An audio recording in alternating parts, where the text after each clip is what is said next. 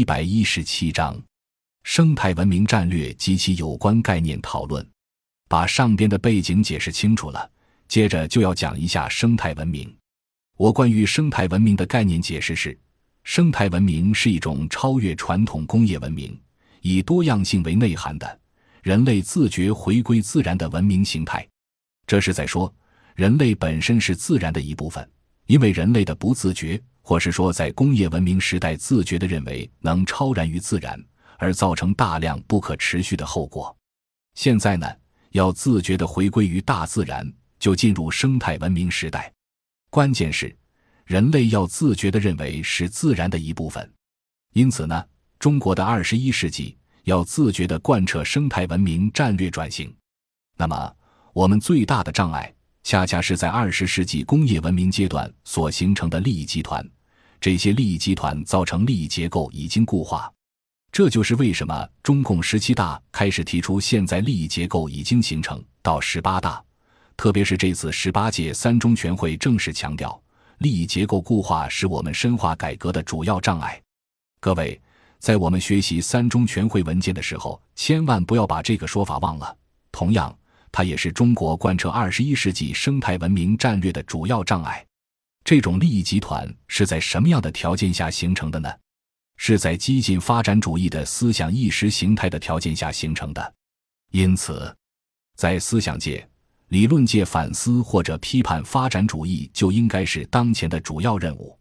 很可惜，我们现在的学术界整体的氛围还是在发展主义的大的话语体系内，所有的评价指标也都是按照发展主义的框架来形成的。因此。想要思想理论界、学术教育界自我反思，恐怕也有很大的困难。现在说一下几个向生态文明转型有关的概念，这些是完全抽象的，不带有任何立场。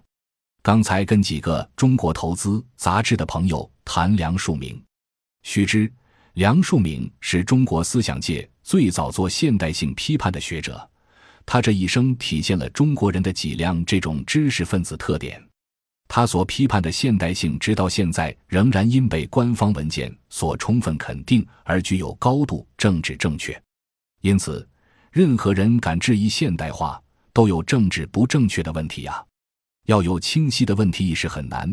今天是梁漱溟诞辰一百二十周年，还有两位毛泽东和卢作孚，都是中国近代百年历史上值得大家认真了解的人物。我对百年认同的现代化是持质疑态度的。简单说，肯定否定当然不合适，所以应该清楚界定有关讨论中使用的基本概念。第一个，我提出讨论的现代化概念，是指无论是否工业化，都是人类近代史中的资本和风险同步向城市集中，并周期性爆发危机的阶段性过程。资本集中产生资本收益，风险集中产生周期性危机，因此要注意。周期性危机往往是爆发在城市。第二个，关于资本，是指无论私有还是国有，不论是内资还是外资，只要它是资本，都是人类在资本主义历史阶段制造的。反过来，控制住极少数人群，使其反自然的一种异化物。这里，我把马克思关于资本是人类的异化物稍微扩展了一下，它是资本先控制住少数人群。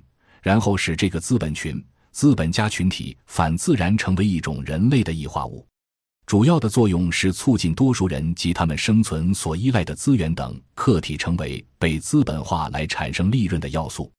今天，西方经济学指研究要素相对稀缺性，研究要素的优化配置，这本身就决定了它是具有明显时代特征的第三个。我们看政府，它和资本具有可比性。不论何种制度条件下的政府，都是人类制造的、由极少数人控制的异化物，因其反过来强制性统治多数人，而使其无论如何改造，也难以达到其应该达到的公平公正。要求政府公平公正是一种理想，实际上任何体制条件下的政府都实现不了。所以在现实中，大家要有包容性。第四个，再看制度变迁。不论何种主义、何种意识形态下的制度变迁，都不过是原来占有收益的利益集团为了更多占有，并把形成的风险及其代价向外部转嫁的一种文化现象。不能顺畅转嫁的制度变迁，就变成强制性变迁；能够顺畅转嫁代价的制度变迁，就叫做幼稚性变迁。那法律也是不论何种意识形态，它是政府执行统治的规范工具，主要用于保护和规范收益及其分配的相关社会经济活动。体现最低道德约束的一种制度文化，我们把这些概念重新界定了，也就基本上去意识形态化了。不管哪一种制度、哪一种体制、哪一种思想、哪一个意识形态，我们抽象出来拿给人们讨论的，不外乎这几个概念。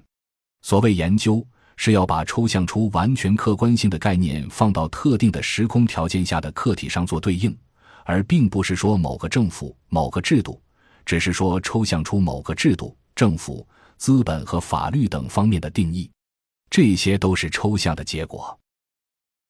感谢您的收听，本集已经播讲完毕。喜欢请订阅专辑，关注主播主页，更多精彩内容等着你。